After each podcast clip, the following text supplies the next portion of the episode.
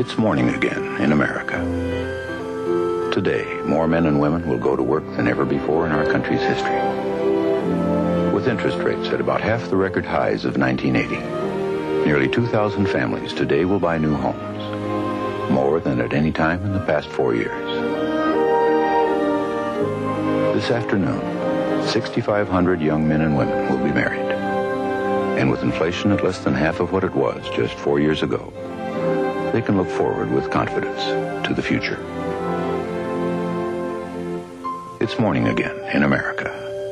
And under the leadership of President Reagan, our country is prouder and stronger and better.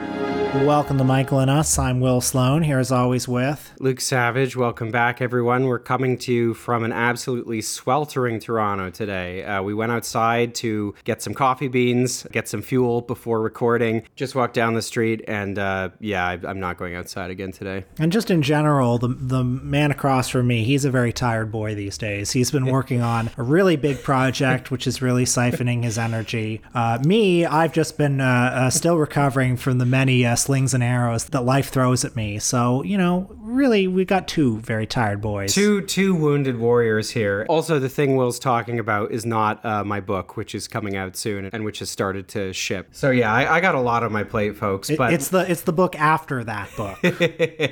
but one of my favorite parts of the week is always getting together with uh, my boy Will Sloan here to talk about the things that are close to our hearts. And this week's movie, uh, which was one voted on by our patrons, those subscribed at the $10 a month uh, super delegate tier, who once a month get to uh, choose a movie uh, and often inflict something extremely bad on us. Well, this month there was a, a dead heat uh, between Network and Robocop, which I think, as precedent now uh, has established, means we got to do both. So we will do network at some point. Um, but but we decided to start with the fun one. yeah, and would you believe it? I'd never seen this movie before. I mean, I feel like this has been a long time coming. Will has been tossing it around as something just to watch. I think even before we had the podcast, somehow never got around to it. But I'm so glad we watched it. Um, I had a I had an amazing time. Uh, RoboCop, great movie. Before we get to Robocop, I do have a little piece of uh, arts and entertainment news to dissect. This is kind of old news at this point. It's been marinating in the culture for over a week now, but I do want to put it on the record because of the grave implications that it has for all of us. Uh, so, a character who's come up once before on the Michael and Us podcast is Warner Brothers president and CEO David Zaslav.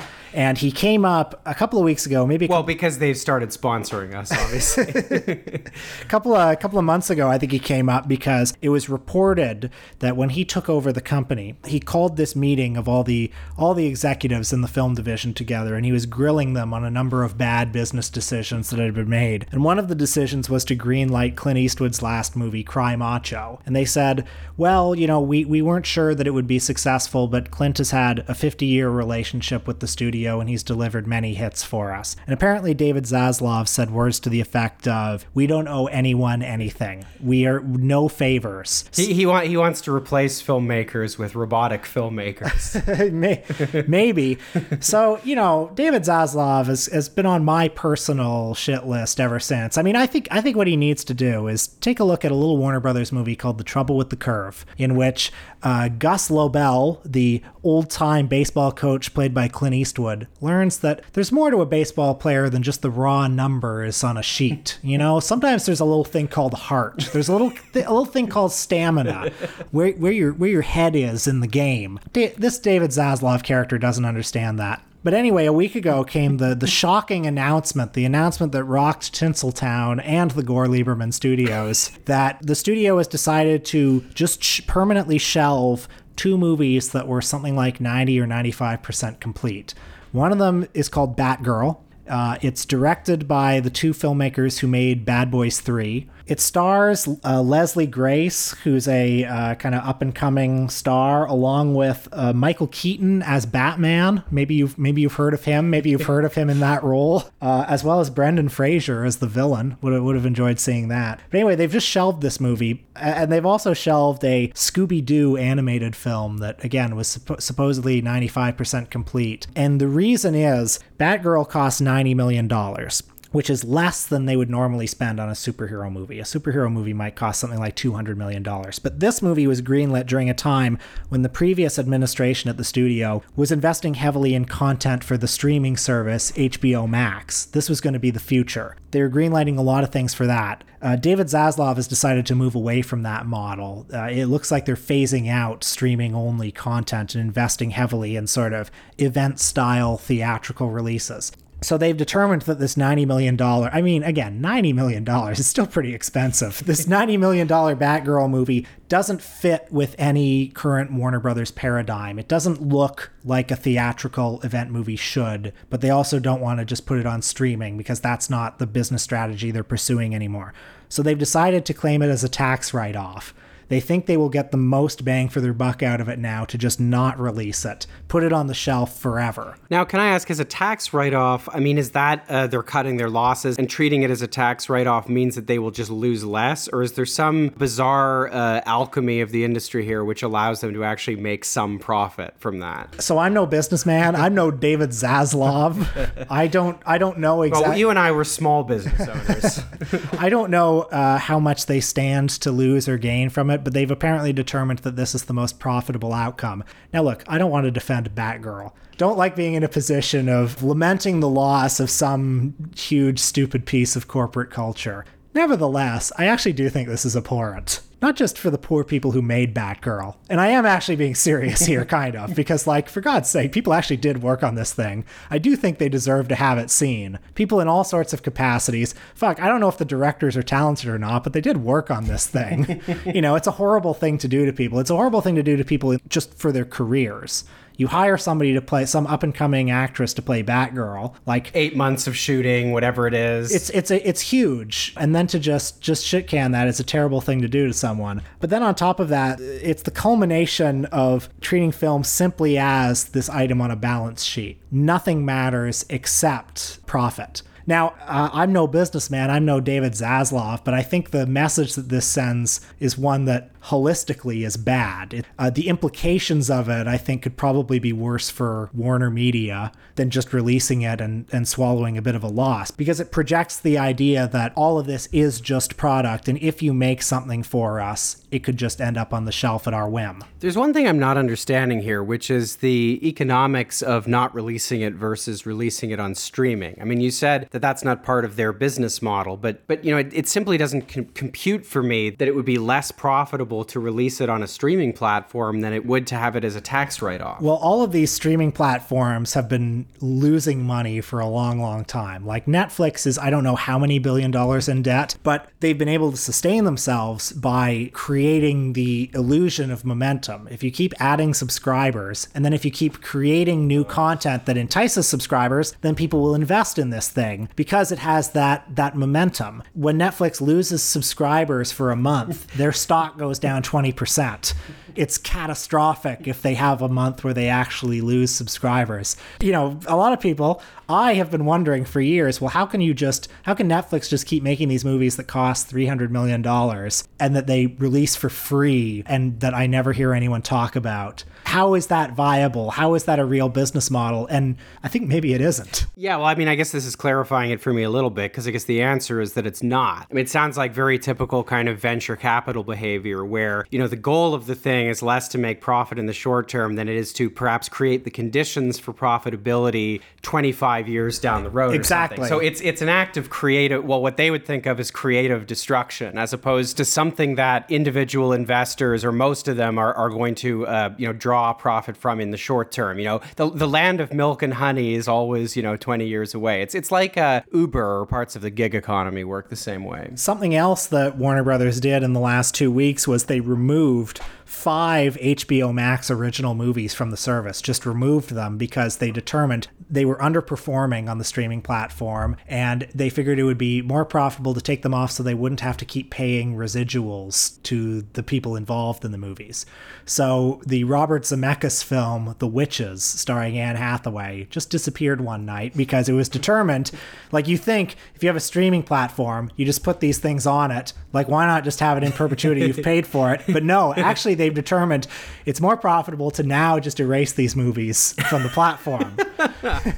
So so keep your torrent links active. God, it's what's so great about you know the the digital world and the knowledge economy is you know things are forever and we're no longer bound by the limitations of physical media. Yeah, we're just we're just disappearing movies on streaming platforms now. Fantastic. By the way, before we get to the movie, I'd like to make a plug. Uh, if you've always dreamed of seeing your handsome co-host Will Sloan in person, you will have an opportunity later this month myself and uh, recent Michael and us guest Justin Decloux and uh, Peter Kuplowsky of the Toronto Film Festival will be introducing a screening of one of our favorite movies, Don't Let the River Beast Get You, at the Fox Theatre in Toronto. If you know Don't Let the River Beast Get You, I'm sure you're a fan, but if you don't, it's probably the most famous movie that was made by Matt Farley, who is most famous for having written 23,000 songs on Spotify. You introduced me to Matt Farley. He's a, a, fascinating figure. Is he going to be there? Sadly, he won't be, but I don't know. But you will. I, will be there. I, am a, I'm a content creator almost as prolific you, will You'll be there as Matt Farley's tribute. I'm like what the Pope is to God. yeah. so just one more time, uh, where where and when and what's the uh, what's the address of that theater for those who want to come? It's 2236 Queen Street East in the Beaches neighborhood, and that will be on August 23rd at 7 o'clock. Get your tickets at foxtheatre.ca. And yeah, if I can sell you on the movie, it's probably the greatest backyard movie ever made. It's a very funny horror comedy that's sort of like uh, the kids who made movies in their backyards with their parents when they were growing up with their camcorder. Imagine if they grew up, went to college, and then went back to their hometown and kept making backyard movies with their parents.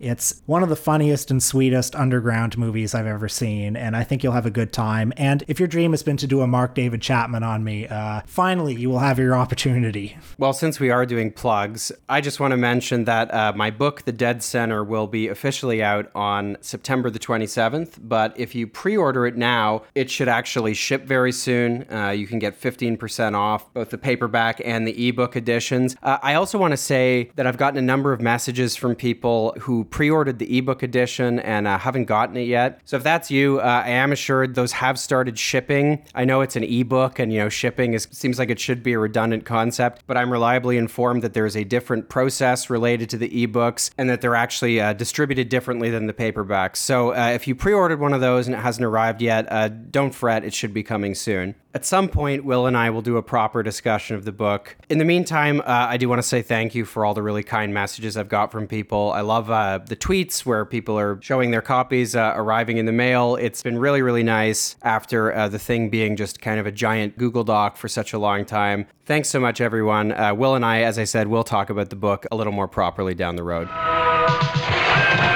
He died a hero. Target? And was reborn as RoboCop. A one-man police force with the strength of an army, the speed of a laser, the brain of a computer, and a body made of steel. Looking for me?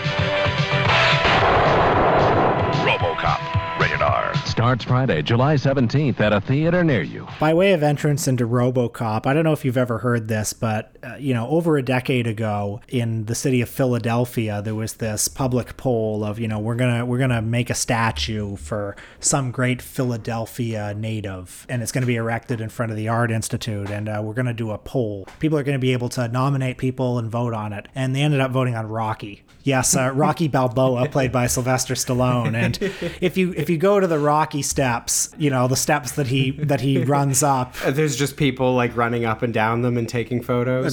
Actually, yes, yes. Uh, inspired by that, you know, 10 years ago, more than 10 years ago, in 2011, there were some people in Detroit who like tweeted at the mayor, hey, we need a Robocop statue. You know, he's kind of our hometown hero. And then they successfully crowdfunded it and I, I'm sorry, I don't know. I'm sure we must have some listeners in Detroit who can maybe fill us in. They did build the statue. I don't know where it is, but I believe somewhere in Detroit there's a RoboCop statue. S- send us, go take a selfie in front of the statue and tag the podcast. And I think this, this is very funny. And maybe it, I don't know what it says about uh, the movie RoboCop. I don't know what it says about the city of Detroit. That like obviously Detroit has had a rough couple of decades, and like when they're thinking of what's a character, what's an icon that that embodies the city City. There's something both sad but also wonderful and hilarious about choosing RoboCop, who's this ultimate symbol of, you know, the, the ultimate movie about Reagan era America, the ultimate movie about the destructive force of capitalism on our institutions. You know, RoboCop, this hideous symbol of everything wrong with America. The good people of Detroit saying, fuck it, let's lean into it, you know?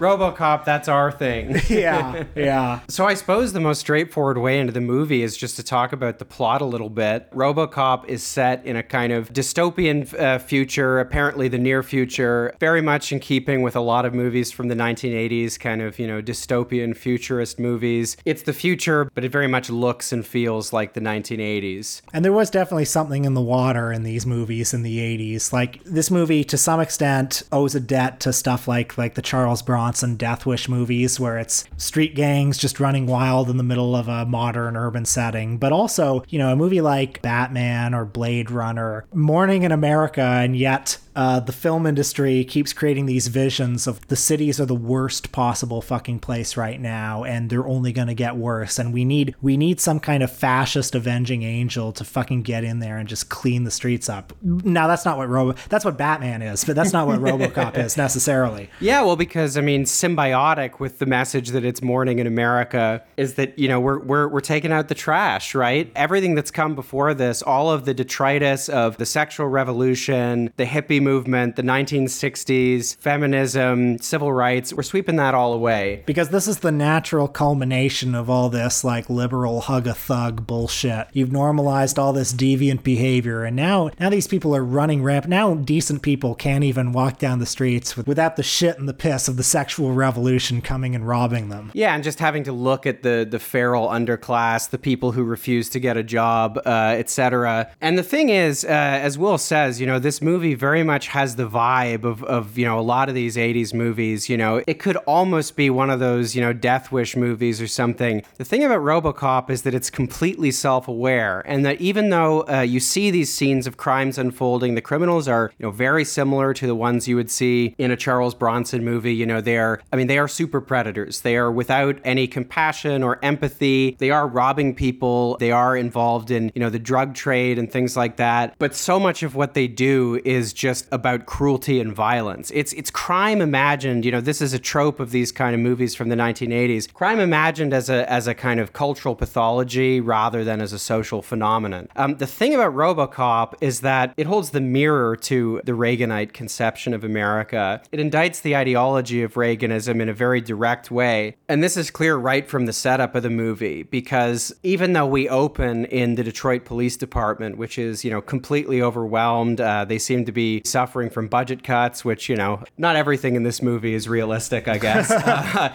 but but You see, uh, we, we can't defund the police. We have to fund, fund, fund the police.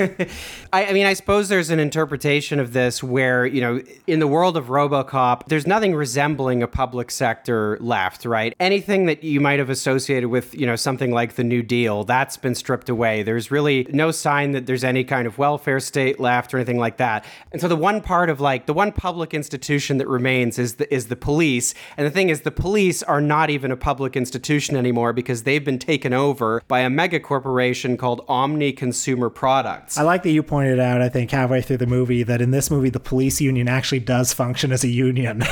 right so so lingering over or looming over the whole uh, film is this threat that you know the police are going to go on strike because uh, their job is too dangerous they have all these uh, funding cuts officers keep being killed and maimed and wounded ended I think there's really also a sense that the police department, uh, parts of it, you know, do not like being taken over. I mean, their their autonomy has been interfered with by this mega corporation. Anyway, regardless of how uh, you interpret all of that, what the film opens with is this depiction of you know a quite seamless union of the institutions of law and order and private industry. Omni Consumer Products, which I mean, by the way, I love that as a title. It, there's no specific product being identified in the title. It's just consumer products in general. They're Amazon, basically. They sell everything. Yeah, they're just an Ur corporation. Um, and, you know, at the beginning, we get to see this presentation by one of the executives. He starts talking about, you know, the values of this company. You know, we've always been extending ourselves into places where people said no market existed. Healthcare, you know, and he rattles off a bunch of them. But so, you know, this company has just seamlessly blended itself. You know, it's it's merged. It's done kind of a, a quasi hostile takeover of the of the state and the various institutions of the state. Now, much of the drama of the film is sparked by factional tension within this company. In that early boardroom scene that you mentioned, there are two competing visions for what the future of law enforcement should look like. The senior president of the company, Dick Jones, presents this massive android that horrifically shoots up one of the board members, just kills him in front of everyone, which gives an opening to a junior executive named Bob Morton to show Robocop, which would sort of be 50 50, you know, half human, half robot, uh, all cop. This is what's great about this movie is that it, it represents the dystopia as sort of so dystopian that like these are the poles of kind of like opinion that are left. It's like within the corporation, which just axiomatically now basically controls and dictates everything, is that the more human vision that, you know, one of the capitalists has is like, okay, well, you know, maybe we'll take human beings and mutilate them and turn them into these killing machines. But then, you know, at least there'll be jobs for those people. And then, whereas the other guy's like, no, we should just completely replace them with like these brainless things that we uh, control completely and have no souls to speak of. So the man who becomes RoboCop is Alex Murphy, played by Peter Weller, a normal Detroit police officer and family man who's killed in the line of duty. And because he signed certain release forms, it gives the company power to do whatever they want with him after he's legally dead. They take his remains, they wipe his memory, or at least they think they wipe his memory, and put him in the iconic RoboCop suit. He has three prime directives serve the public trust, protect the innocent, and uphold the law. However, there is a fourth directive, which is classified information and that we only find out about later in the film. So, for a couple of weeks, Robocop is the talk of the town. He seems a successful experiment. We see him stop petty criminal after petty criminal, uh, not unlike Inspector Gadget. Some, some more serious crimes as well. Oh, that's true. That's true. but, you know, he, he's like Batman. He's picking on the street criminals, but unlike a Batman, Batman movie, the movie then fades into considering uh, sort of the higher level white collar crime that's enabling the system. Right. I mean, this is one of the central things in Robocop is that the crime lord on the street, who's kind of overseeing it all, and who is uh, the guy who originally mutilates Robocop, he's actually working with the guy at OCP who wants to replace all the cops with the robots. So the film represents those two things, those two worlds, as very much symbiotic, which is why it's so obviously an indictment of the Reagan era. And it also makes very clear that the thing that binds these two worlds together is just the profit motive. At one point early in the film, when this executive is talking about the company extending itself into all these things where, you know, people said there'd be no profit, like healthcare, he delivers this line, which is,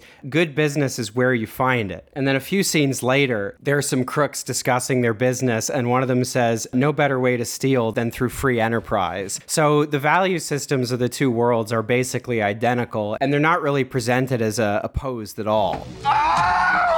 Your move, creep. It's okay. Thank you. Thank you. Madam, you have suffered an emotional shock. Well, you won't be surprised to learn that co screenwriter Michael Miner identified as a hippie and was an outspoken critic of Reagan. In an oral history of the film for Esquire magazine, he said, The Cocaine Warehouse was originally written as a former supermarket, partly because we wanted to have Robocop throw Clarence through floor to ceiling display windows. But for me, Detroit was the city destroyed by corporate America. Unlike any other major metropolitan area, you look at Detroit now, you see a city in ruins. Elsewhere, he said, referring to co screenwriter Edward Neumeier, Ed is an old hippie who protested the Vietnam War in the streets with an FBI record and everything. Because we were in the midst of the Reagan era, I always characterized Robocop as comic relief for a cynical time. Milton Friedman and the Chicago Boys ransacked the world, enabled by Reagan and the CIA. So when you have this cop who works for a corporation that insists, I own you, and he still does the right thing, that's the core of the film. That's the fan base, the film's audience, because they'd be so disenfranchised that it now felt like they could strike back. In addition to that, I just want to briefly mention Paul Verhoeven. I mean, it's amazing that we haven't got to Paul Verhoeven on this podcast yet until now because he is one of the great American directors uh, not least because he is a Dutch filmmaker who who came to America. And like whenever I see a, a Paul Verhoeven movie, I'm reminded of something that the great critic and filmmaker Luc Moullet said about the filmmaker Samuel Fuller. He wrote, On fascism, only the point of view of someone who has been tempted is of any interest you know, you see Paul Verhoeven's American movies like this one, Starship Troopers, Showgirls, uh, to a lesser degree, maybe Basic Instinct. You know, they're really barbed, uncompromising satires of America, but like they, they also love it. You know, he loves sex and violence. Showgirls is a movie that's been reclaimed by so many people in recent years, kind of because of the horrific vulgarity of it. You know, it's this critique of American vulgarity while also just like unapologetically wallowing in it and loving everything that's tempting about it. Well, I mean, the violence in RoboCop is incredibly extreme, and I mean, and I think it actually at certain points kind of enters the realm of camp. It's a violence that's so baroque that I think in many cases you're really invited to laugh at it, but then the act of laughing at it just underscores how incredibly bleak the world of the film is. It's funny, there are some filmmakers like the Austrian filmmaker Michael Haneke, who, you know, Haneke is a very serious, uh, one might even say humorless guy who, when he's doing a media satire, he'll show you extreme, horrible violence, and it'll almost be a way of like he wants to shock you out of your complacency, or he wants to say, look at look at this horrible violence that you see in other movies, and this is this is how horrible violence really is. And I want you I want you to think about how bad violence is by looking at how awful this violence is right now, and and that's what makes this movie different from other movies. Whereas when Verhoeven shows you it he's fully inviting you. Yeah, enjoy this violence. You want violence? Here's here's some the most extreme violence you've ever seen. Here's more violence than than a, a, human stomach should be able to accept,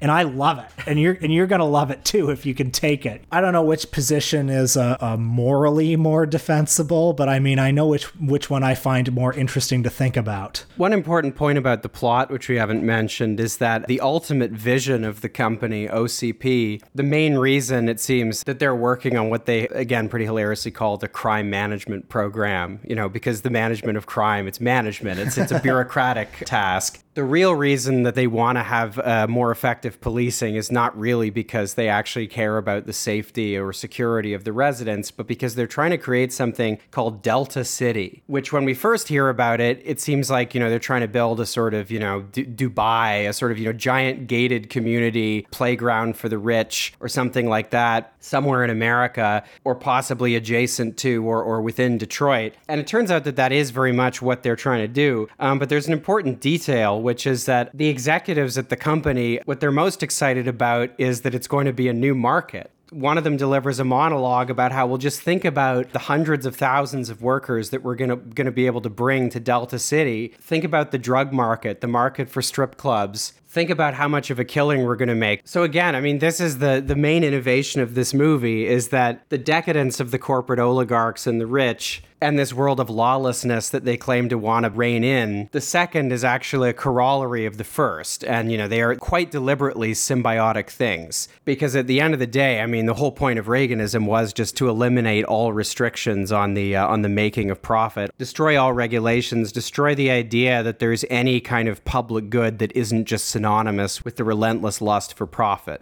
I don't know where this fits into the discussion, but how do you like the media satire of the film? Uh, the news anchors and their kind of vapid broadcasts keep coming up like a Greek chorus. In addition to them, we keep seeing footage from this, what appears to be a sitcom of this old man being surrounded by very buxom women and like sometimes throwing pies at each other. And he just and, he just keeps saying, "I'd buy that for a dollar." yeah, like putting his face in women's cleavage and then saying that. Like the vision of American media is, it's like first of all, there's this thing called journalism, which is basically like where the Omni Corporation's press releases get read aloud. You have these people saying, "Oh, RoboCop is another great day," and here we are with a quote from the head of the Omni Corporation. And then in between that, you get dulled into this stupor by watching this incredibly stupid TV show with like an old man looking at cleavage. Well, I I mean, I honestly found the news segments pretty upsetting because they are so just like what you see on actual cable news. Like did you notice in the in the sequence at the beginning thing where it's like the, you know, the theme music for the news program or whatever. There are all these different images of like, in some cases, horrific things happening. One of them is the Challenger blowing up. And then just the whole tone of it is just they're like grinning as they're talking about these horrific atrocities and these like violent police actions and, you know, military exercises abroad. And then it cuts to the ads, which were my favorite part. And it's like the ads are a family playing some game called like Nukem, where it's some kind of geopolitical uh, nuclear annihilation family strategy game, you know, uh, 10 and under, fun for the whole family. I mean, it's so sinister, but I mean, it's only like a quarter of a notch removed from what you actually see on, you know, network news. A few months ago on this podcast, I was talking about the last Liam Neeson movie, which was called Memory. You know, it's a Liam Neeson thriller that takes place largely at the US Mexico border, and the plot involves Liam Neeson trying to stop this conspiracy of pedophilia and sex trafficking that, you know, major American political figures are, you know, they're, they're just they're just putting children who have been detained at the border through this sex trafficking ring, and Liam Neeson has to stop it. And like you see that two years after there's been this feverish discourse about kids in cages at the border. This thing that was talked about as like, well, this is not America. This is the most horrific thing that's ever, you know, we have to stop this. For God's sake, somebody's got to stop this. And then within two or three years, you know, it's still bad, but it just becomes grist for the mill for a Liam Neeson thriller in RoboCop, there's this scene. It's a commercial parody with a game like Battleship, and it's it's basically about the Afghanistan war. Both news and the media in this movie is just this is where everything horrible about America goes and gets turned into a sort of edible paste that people are able to live with. yeah, it's just like how uh, after RoboCop is mutilated, the only thing he can eat is this kind of mashed up organic substance that's like baby food. You know, that's what sustains him in much the same way that that you know the diet of media consumers is sustained. One problem with talking about RoboCop is it's such a great movie, but like so much of it is right there on the surface that there's not a lot to tease out. It's accessible to anybody. Yeah, I would say uh, watch this movie unless you have a problem with extreme violence and gore because there is an awful lot of that. In fairness, we did watch the director's cut, which I think is maybe what 30 seconds longer than the theatrical version, but those 30 seconds, my god, they really do pack a punch. Yeah, there's a there's a scene towards the end where one of the the, the minor villains in the film, RoboCop, uh, he's trying to run RoboCop over and RoboCop makes him drive into like a big vat of toxic waste and then he just kind of like spends the next 30 seconds just melting and just getting more and more mutilated do you find that you're getting more sensitive to extreme violence as you get older? Because, you know, the scene where Peter Weller gets his hand blasted off and he's just staring at like that stump like hand with blood pouring out of it, it hits me more than it did when I was like 16. You know, I used to just watch stuff like this and not be affected by it at all. But now I'm, now I am affected by it. Now I see the guy get blasted up by the robot, just be covered in blood, and I do feel it. So let's say RoboCop was made today, and yes, I know that there was a RoboCop remake a couple years ago. I didn't see it. I didn't hear anything good about it. But if RoboCop was made today, uh, how would he be different? Uh, would would Amazon own him? Well, I mean, the big question is, does the film have the same writers and is Paul Verhoeven directing it? Because I mean, it, it does seem very of its time in the sense that you know it's very much a movie of the 1980s, but the people behind it don't seem to have stumbled upon this vision. I mean, they really believe in it. I mean, in in that sense, I think it might actually be fun to watch the RoboCop remake to see if it's actually just like some kind of Law and Order film or something. I, I would be curious to watch it too because I could also imagine like the people with the charts and the graphs who greenlit it being like, well, um, anti-corporate satire has to be in here somewhere because that's essential to the RoboCop brand. Clearly, the guy who runs the company is still going to be bad. Yeah, but like, is there going to be a scene where you know RoboCop just like executes a corporate executive in, in like a boardroom? Because that's the kind of thing I can imagine being taken out if uh, you know if the film was in someone else's hands. You know what they would do? They would they would make it and folks